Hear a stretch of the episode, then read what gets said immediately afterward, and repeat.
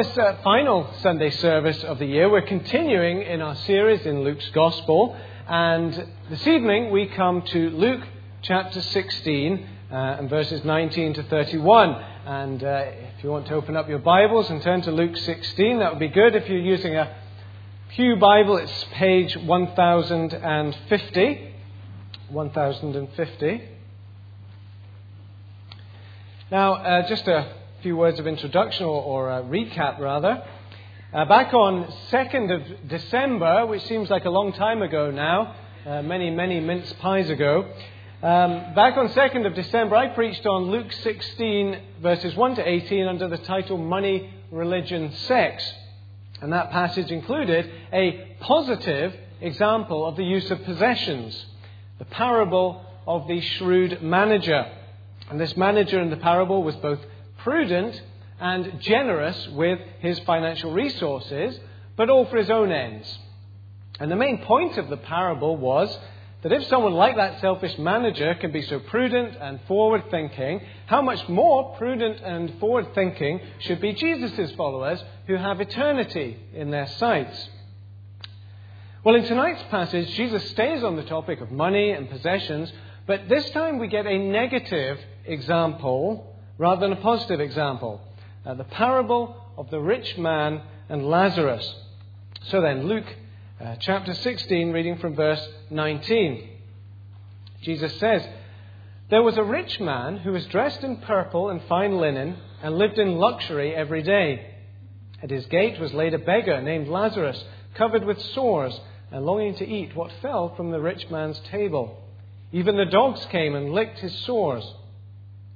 The time came when the beggar died, and the angels carried him to Abraham's side. The rich man also died and was buried. In hell, where he was in torment, he looked up and saw Abraham far away with Lazarus by his side. So he called to him, Father Abraham, have pity on me, and send Lazarus to dip the tip of his finger in water and cool my tongue, because I'm in agony in this fire. But Abraham replied, Son, Remember that in your lifetime you received your good things, while Lazarus received bad things.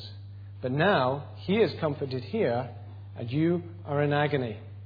And besides all this, between us and you, a great chasm has been fixed, so that those who want to go from here to you cannot, nor can anyone cross over from there to us.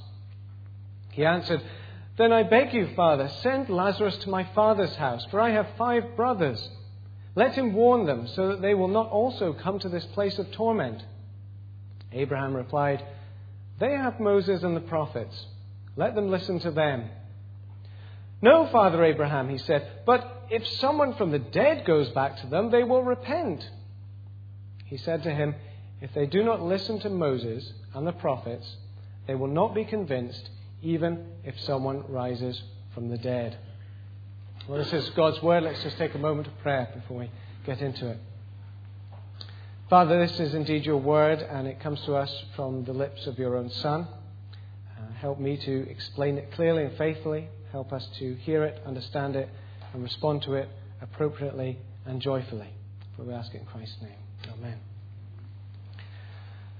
Well, if you've kept up with the news at all over this last month, you'll almost certainly recognize the couple in the photograph on the screen.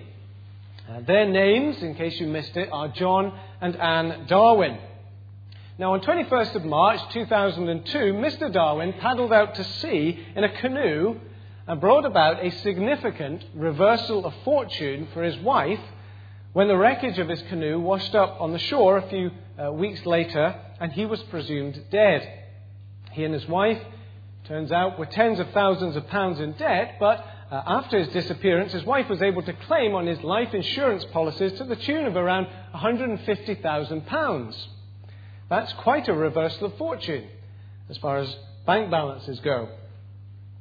Well, over five years later, on the 1st of December this year, just four weeks ago, John Darwin walked into a police station in London claiming amnesia and thereby brought about several more significant reversals of fortune. Before long, he was arrested and charged with fraud, as was his wife. The full extent of their deception was swiftly exposed, and uh, Mrs. Darwin's plans to move to Panama to be with her late husband collapsed around her head. Perhaps the most uh, tragic reversal of fortune in the whole story uh, was experienced by their two sons. Before their father's reappearance, they believed he was long dead. Afterwards, they knew he was still alive, but wanted nothing more to do with him. In effect, their father had moved from death to life to death again. Well, the most gripping stories, whether they are uh, factual or fictitious, always involve, it seems, some reversal of fortune. And the short story that's uh, told by Jesus in this parable is no exception. In fact, it involves three very dramatic reversals of fortune. And all I want to do this evening is to look at each one of these in turn and draw out the relevance for us as we stand at the brink of a new year. So please keep your Bibles open in front of you as we look at this passage together. Well, the first reversal is the reversal experienced by the rich man from luxury to agony. From luxury to agony. This man lived the good life. He wore the finest clothes. He enjoyed all the pleasures that his money could buy. Now, in the eyes of the Pharisees, who uh, would certainly have been listening to Jesus as he told this parable, this man's wealth would normally have been taken as a sign of God's blessing. What's more, this rich man died unremarkably and was buried, presumably honorably, and yet he didn't go to heaven. He went to hell. Why? Why did this rich man end up in hell? Well, let's be clear. It wasn't because he was rich. Nowhere does the Bible teach that wealthy people are bound for hell. And in fact, the very presence of Abraham in this parable refutes that idea because if you read the story of Abraham in Genesis, the early chapters of Genesis, you discover that Abraham was, in fact, a very wealthy man. Now, the rich man's problem was not that he was rich. His problem was his attitude to his wealth, his use of that wealth, and what it all showed about his relationship with God. And what we find in the story is that this man had two major faults. Two major faults. The first was he had no compassion. No compassion. He saw this poor man Lazarus on his doorstep every day, but it seems that he did nothing at all to help him in his distress. He could have, lo- could have used at least some of his great wealth for acts of compassion, but he didn't. And he could hardly have used the excuse that he uh, never noticed Lazarus all that time, for not only did Lazarus sit right at his very front gate, but we discover later in the parable that the rich man recognizes Lazarus and even knows his name. And yet he showed no compassion. I think the application for us is clear enough. By the world standards, uh, most of us here tonight are pretty well off. And there's nothing inherently wrong with that. The issue is how we use our God given wealth and what it shows about the attitudes of our hearts. But don't miss the point here. The lesson of the parable is not that we should give money to beggars so that we don't end up in hell. That's not what it's about. In fact, some would argue that just handing cash to people on the street is, is a substitute for compassion rather than an act of compassion. If you really want to make a lasting difference to the lives of the homeless and the destitute, then you'd do better to make a regular monthly donation to a charity like Bethany Christian Trust. Now, the point is this our bank statements tell a story about our priorities and our attitudes to those around us. Here's something else for us to think about. As a congregation, you may know, uh, we've just spent £175,000 to buy a ground floor space in the building out there across the lane. And it hasn't uh, yet been decided exactly how we're going to use that property. There's a lot of potential. But the question I want to ask is will we end up using it to serve ourselves or to serve those in our city who have great needs? How are we going to use it? Now, of course, our first priority well, must be to meet people's spiritual needs, to proclaim the gospel of salvation through Jesus. No question about that. That's our priority. But Jesus knew nothing about a gospel that met people's spiritual needs while ignoring their material needs. Like many of you, uh, I've been avidly reading through Revival in Rose Street, uh, the account of the 200 year history of Charlotte Chapel, of this church, written by our former church secretary, uh, Ian Balfour. Absolutely fascinating read. Uh, thoroughly recommend it to you. Still available at the bookstore in Wesleyan for £10, bargain price. But I found the early chapters of this book uh, absolutely fascinating in particular about how the church was started and the man who started it. Two things struck me in particular about Christopher Anderson, the man who founded the church 200 years ago. The first was his great passion for evangelism, his deep concern to, to uh, reach those who are spiritually, spiritually lost. But the second was his particular concern for the poor in Edinburgh in his day. People uh, who at that time lived in such poverty that they struggled just to survive from one day to the next. And one of the reasons that, Charlotte, uh, that um, Christopher Anderson started Charlotte Chapel is because he saw no other church in Edinburgh that wanted to reach out to the poorest and the least educated people of his day. He saw no other church that was willing to make them feel welcome. And as a matter of fact, Christopher Anderson himself was a wealthy man. He inherited great wealth. But he used it to reach out to the neediest people in society. I think he set us a great example. And I wonder are we living up to our heritage as we enter our 200th anniversary year? Well, this rich man showed no compassion.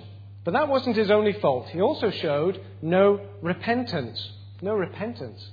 He knew that there was a God who would one day pass judgment on how he'd lived his life. If nothing else, his, his conscience should have told him that he wasn't living in a God honoring way and that he did not deserve to spend eternity in the presence of God. And yet he did nothing about it. He continued to live for himself rather than for God and for others. And he realized his mistake, but only after it was too late for him. All he could do was plead with Abraham to send someone to warn his family so that they would not make the same mistake. Verse 30. He says, If someone from the dead goes to them, they will repent. Note that? Repent. He knew that he should have repented. He knew that his brothers needed to repent. And the same is true for every single person on this planet. You see, the need for people to repent, to turn away from our own self serving ways and turn back to God that was at the very heart of Jesus' message. I'm not going to repeat all that I said when I preached on chapter 13 of Luke's Gospel back in October, but here in this parable we find the same urgent warning of Jesus repent, turn back to God. So the rich man showed no compassion and no repentance, and as a result, he met a tragic and terrifying fate he found himself in hell. Now, we have to be very careful about what conclusions we draw from the parable on this point. This is, after all, a parable. Uh, it isn't intended to be as a literal representation of reality. It does have some figurative elements. That's fairly obvious. And we also need to bear in mind that Jesus' purpose here isn't to give a theological lecture on the afterlife. No, he's teaching about how people in the kingdom of God ought to use their possessions. That is the context here. We must keep that in mind.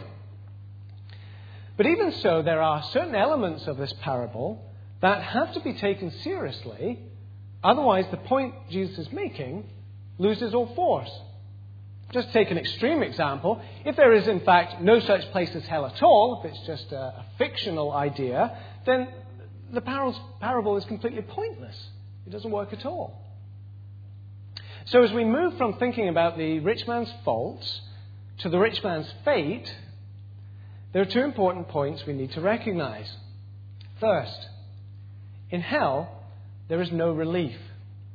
no relief. Verse 23 tells us that the rich man was in torment. And he calls out to Abraham, Father Abraham, have pity on me and send Lazarus to dip the tip of his finger in water and cool my tongue, because I am in agony in this fire. Hell is an agonizing experience for this man. Some theologians have argued that hell involves literal fire. I'm not so sure about that uh, because one of the characteristics of fire is that it burns things up, it consumes them. And certainly, this rich man isn't being destroyed. He continues to exist on and on and on, but this continued existence is now one that's marked by great pain and distress. And if anything, the pain is worse than that of literal fire because it isn't mere physical pain. It's the worst form of psychological and spiritual pain. It's the pain of absolute loss and unrelenting despair. And one of the worst aspects of it is that there is no relief. Verse 25 Abraham replied, Son, remember that in your lifetime you received the good things, while Lazarus received bad things, but now he is comforted here, and you are in agony. The rich man had made his bed by the foolish and selfish choices that he made in life.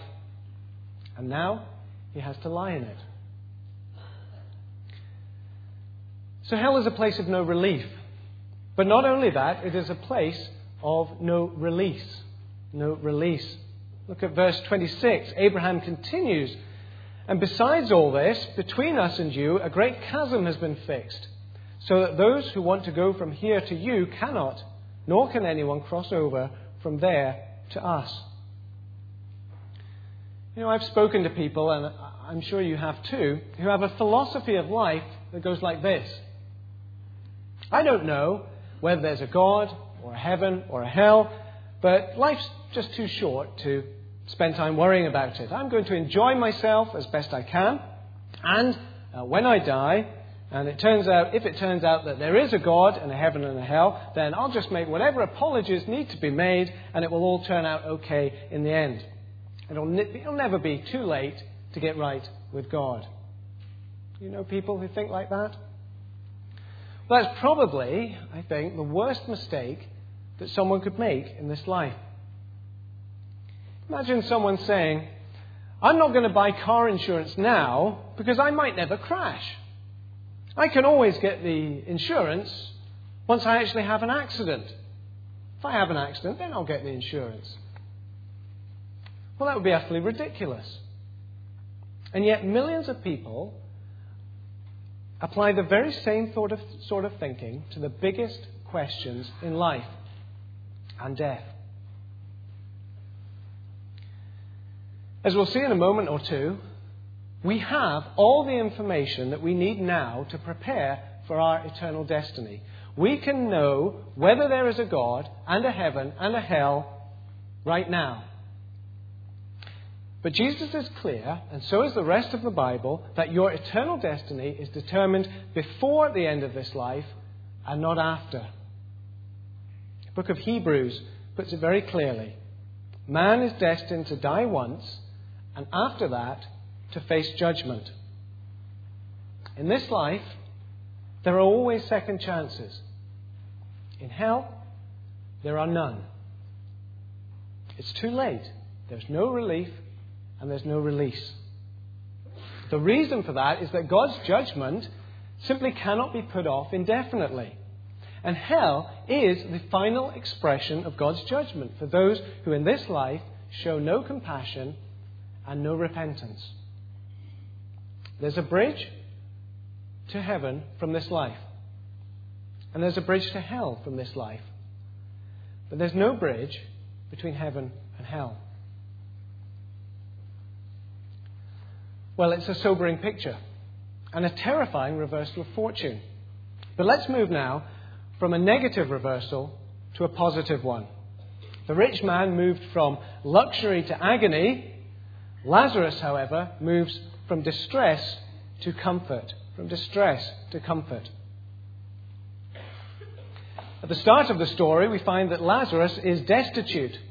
His life is literally in the gutter. He's uh, probably crippled, that's why he's lying there. He has no home, he has no food, he has nothing in material terms.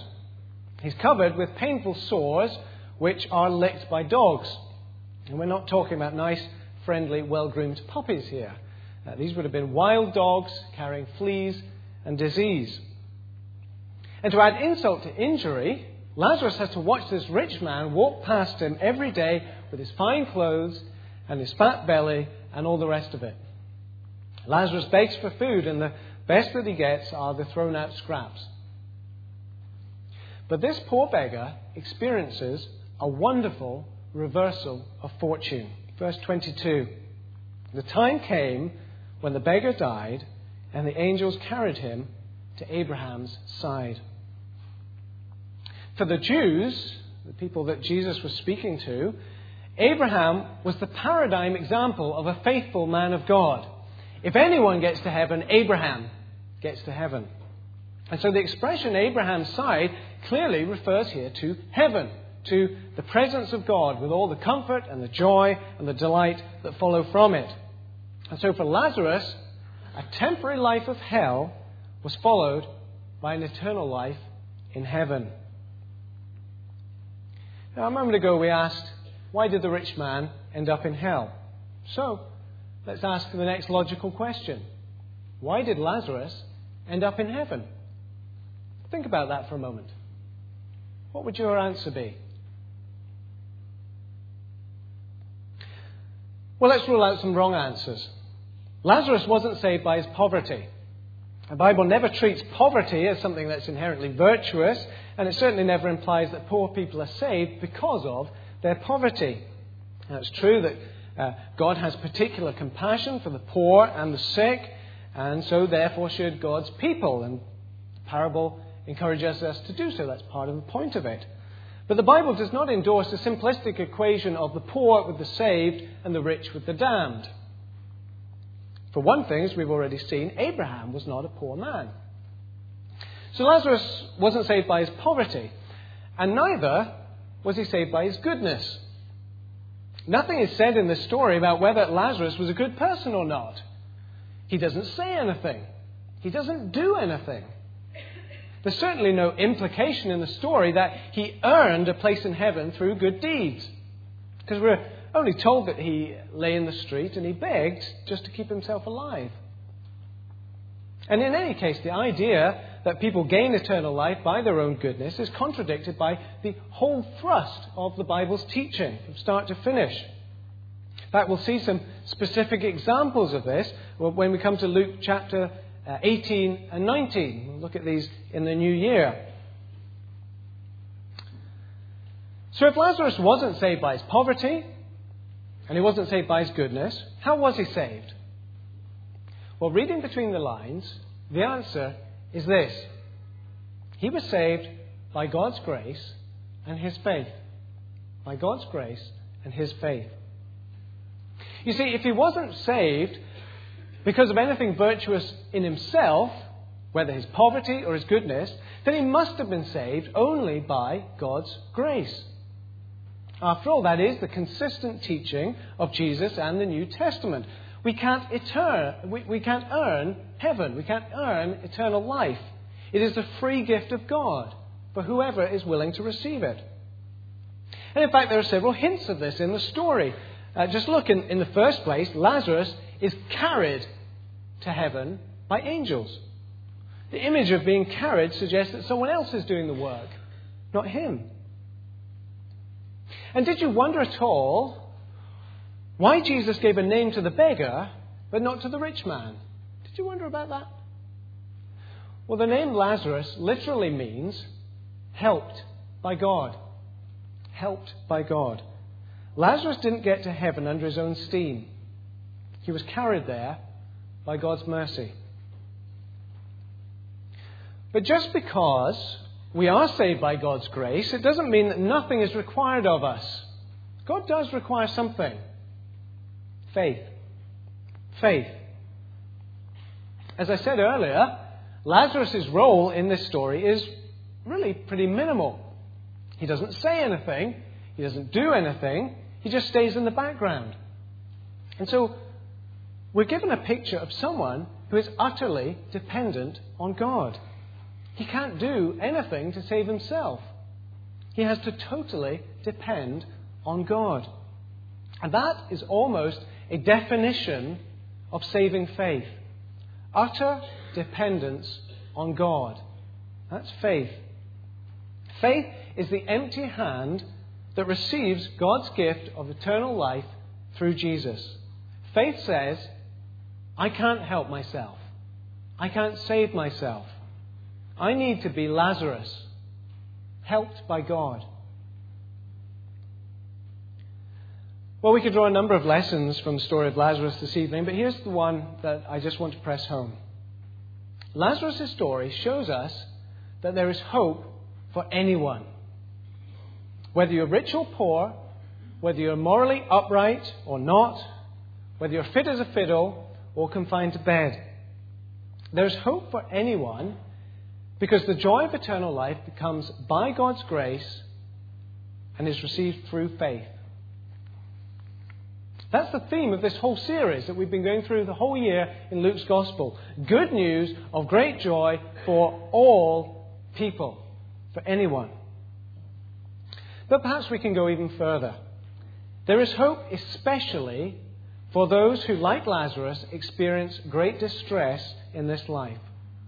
The very same reversal of fortune can be experienced by anyone. Let me be as down to earth as I can at this point. I'm sure that many of us had a very enjoyable Christmas. Time off work, time to rest, good food. Perhaps someone gave you a voice command, Dalek. You don't know what that means, you'll need to listen to the sermon I did on 2nd of December.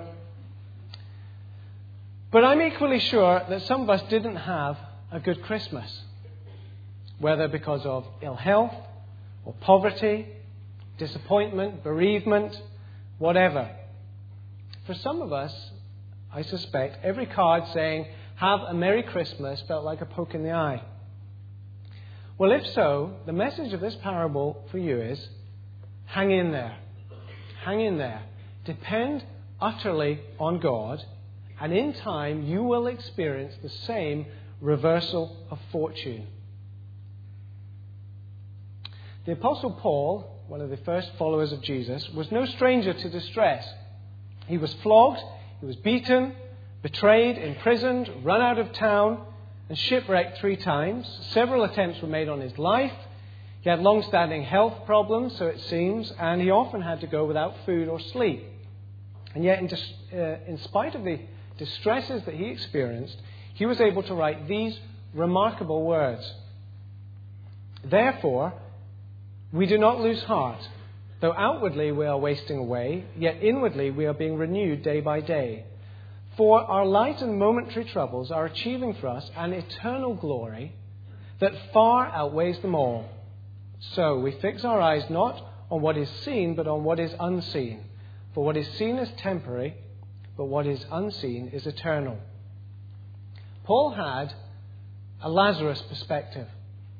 And I pray that God will give all of us a Lazarus perspective too. Well, we've seen two reversals of fortune now in this passage from luxury to agony and from distress to comfort. But there's a third reversal from death to life. From death to life. It's too late for this rich man, but it's not too late for his brothers, he realizes. They're still living. So he asks Abraham to send Lazarus back from the afterlife, back from the dead, as it were, to warn them. But Abraham's reply is blunt and to the point. Verse 29. They have Moses and the prophets. Let them listen to them. The phrase Moses and the prophets refers to the writings of the Old Testament, sort of shorthand for that. Uh, in other words, those books of the Bible that were available in Jesus' day. And so Abraham's point is that the rich man's brothers already have the Bible. They already have God's Word.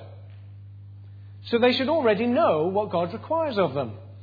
They have warning enough. But the rich man protests. No, Father Abraham, he says, but if someone from the dead goes back to them, they will repent.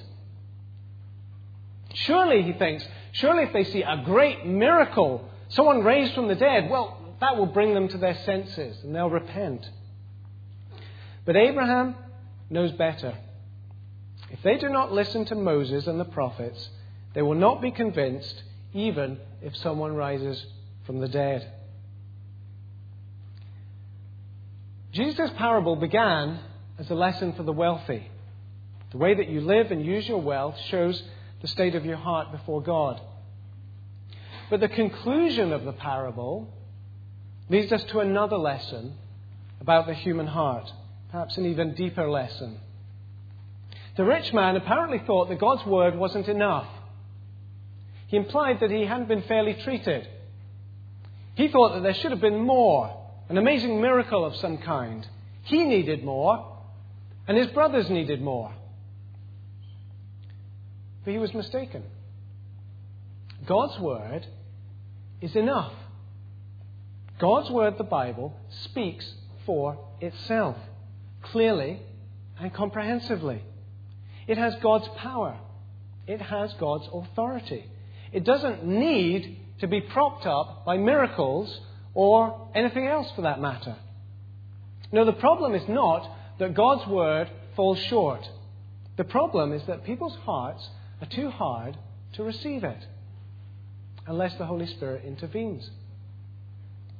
And if people's hearts are too hard to receive God's word in the first place, then adding a dose of miracles to the mix isn't going to make any difference. People will just find some alternative explanation or interpretation for the miracle. Just think, for example, how obvious it seems to you, if you are a Christian, that this world is the product of deliberate and intelligent design. Is it not obvious to you? And yet, atheists still manage to persuade themselves that it is entirely the product of chance and blind natural processes.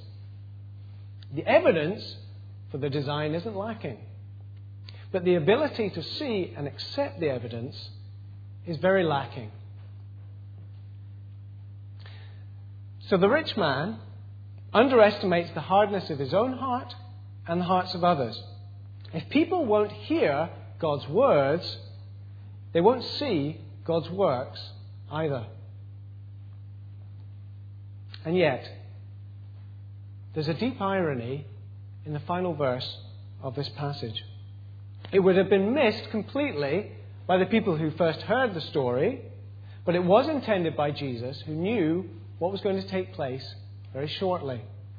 And from our vantage point, some 2,000 years later, the irony, I think, should be obvious. The irony is that the conclusion of the story was followed by a dramatic confirmation in history. Someone did rise from the dead. Not Lazarus, helped by God, but Jesus, the Son of God. It was the ultimate reversal of fortune from death to life. Jesus was betrayed arrested, crucified, buried in a tomb. His disciples were scattered and distraught. It looked as though all was lost. The situation looked absolutely hopeless. But three days later, to everyone's utter amazement, Jesus rose to life again. He came back from the dead and his disciples were utterly transformed as they went from city to city, boldly preaching that Jesus Christ, God's Son, had risen from the dead in fulfillment of God's word through the Old Testament prophets, and that everyone who repents and trusts in him would be saved. And yet, just as Jesus predicted, people still didn't believe. Some did, by God's grace, but most didn't. And it wasn't for lack of evidence, but because of the hardness of their hearts. But the facts are still the facts, whether or not anyone believes them. The evidence is there for those who have eyes to see it and hearts to receive it. Jesus was raised to life again.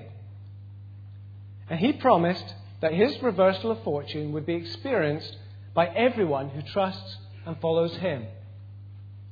I am the resurrection and the life, he said. He who believes in me will live even though he dies, and whoever lives and believes in me will never die. Does that include you tonight? Does that include you? We stand at the brink of a new year. And the arrival of a new year always offers some hope. Perhaps 2008 will be better than 2007. Well, perhaps. But there's something far better than a new year. Something that offers much more hope. And that's a new life. A new life. A new life in perfect relationship with God for eternity. It's the ultimate reversal of fortune. And it is the free gift of God to everyone who wants it, promised by God's word, and accomplished by the death and the resurrection of Jesus Christ, God's Son. Have you received that gift? Let's pray.